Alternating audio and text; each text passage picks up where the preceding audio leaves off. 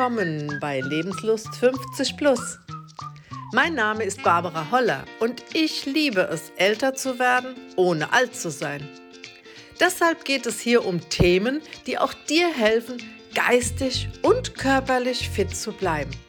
Denn das Beste kommt erst noch und darauf möchte ich mich mit dir freuen. Bist du dabei? Dann let's go und viel Spaß bei der neuen Folge. Hallo und schön, dass du da bist. Heute habe ich ein Thema, ja, da streiten sich die Geister. Die einen brauchen es, die anderen sagen, es ist Blödsinn.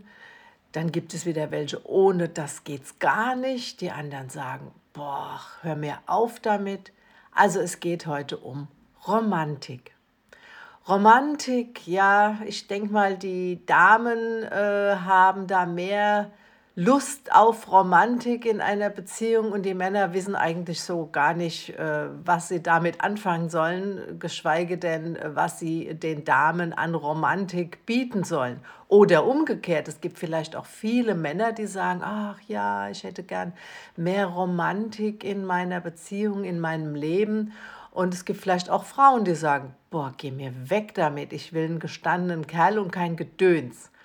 So, oder eine Frau. Ja, kann ja auch sein.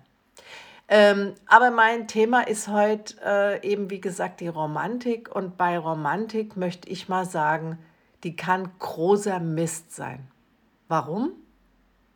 Ja, wenn danach nichts für Herz und Geist kommt. Oder warum der Kopf beim ersten Date oft aussetzt. Also fangen wir mal an. Romantik Du möchtest vielleicht mehr Romantik in deinem Leben. Du suchst den Mann oder die Frau an deiner Seite, der dir Kerzenschein, Blumen, Sonnenuntergänge, sanfte Musik bietet. Wenn dich ein sehr begehrenswerter Mann einlädt zu einem Dinner bei romantischem Kerzenschein, anschließendem Sonnenuntergang bei sanfter Musik, Jetzt sag mir doch mal, wie hoch ist die Chance, dass du dich dann in ihn verliebst? Tja, du antwortest jetzt vielleicht, naja, ziemlich hoch. Und genau da liegt das Problem. Denn dieses ganze Romantikgedöns ist es, was dir das Hirn vernebelt.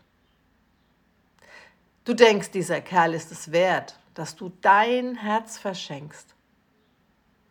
Und Du glaubst wirklich, dass du dich in ihn verliebt hast.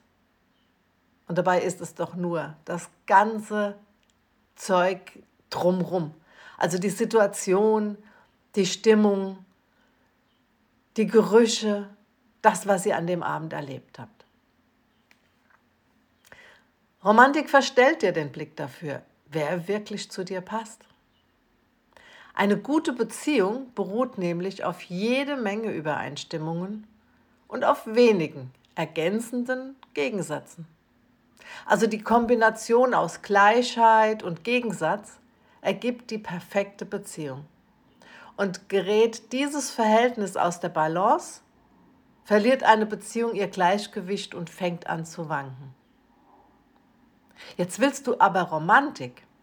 Okay, kann ich verstehen. Brauche ich auch ab und zu.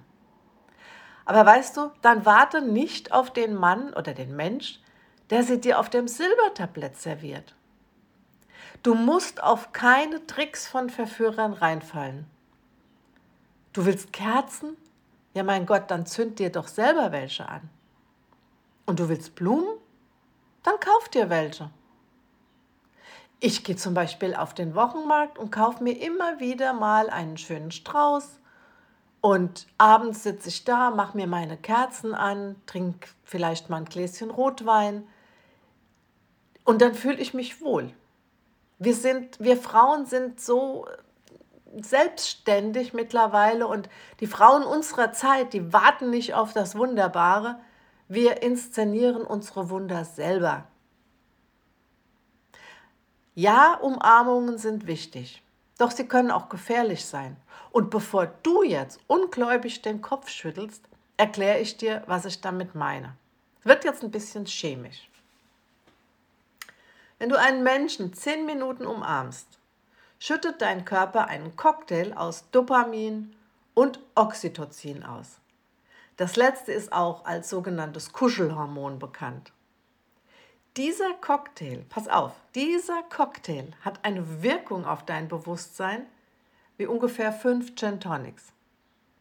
Am Ende findest du dein Gegenüber wahnsinnig anziehend, ob du willst oder nicht. Körperkontakt ist im frühen Stadion eines Kennenlernens wie eine Droge. Deshalb gibt es ja auch so viele One-Night-Stands. Der Rausch dieses Cocktails lässt deinen Kopf ausschalten und nur noch spüren.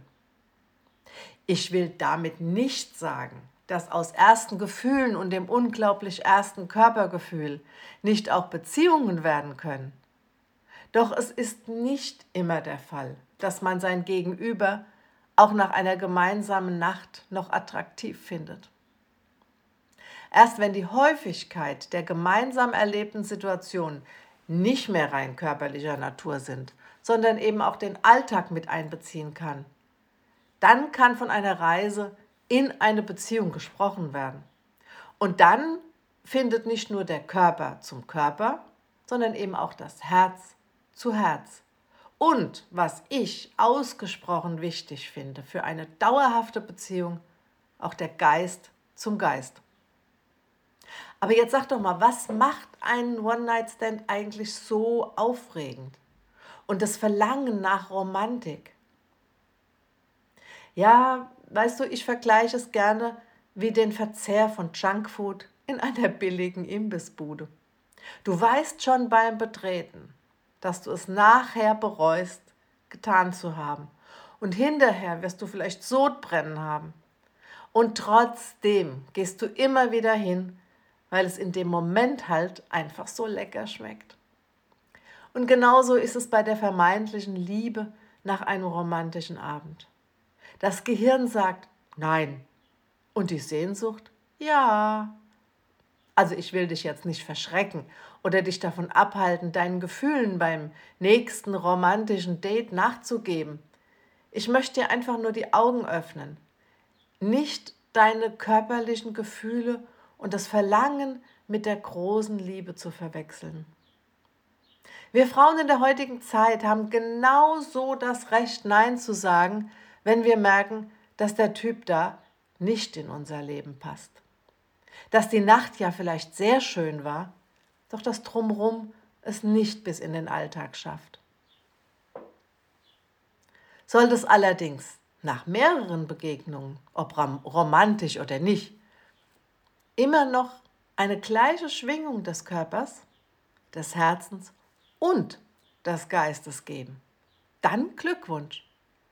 Dann hast du vielleicht wirklich den einen gefunden, mit dem du das nächste Stück des Weges in deinem Leben gehen kannst. Und dann macht der Rausch einem dauerhaften Glücksgefühl Platz. Und das ist es doch, was wir uns alle wünschen. Ich wünsche dir auf jeden Fall dass es dir gut geht, dass du Dinge tust, die dir gut tun und dass du immer auch deine Lebenslust in allen Lebenslagen nie verlierst. Bye bye, mach's gut, bis zum nächsten Mal und bleibe lebenslustig. Deine Barbara. Schön, dass du heute wieder dabei warst. Mehr Tipps und Geschichten findest du auf www.barbara-holler.de. Ach ja, und über eine Bewertung oder eine Weiterempfehlung freue ich mich natürlich sehr. Ich wünsche dir nun einen lebenslustigen Tag und denk immer daran, das Beste kommt erst noch. Deine Barbara.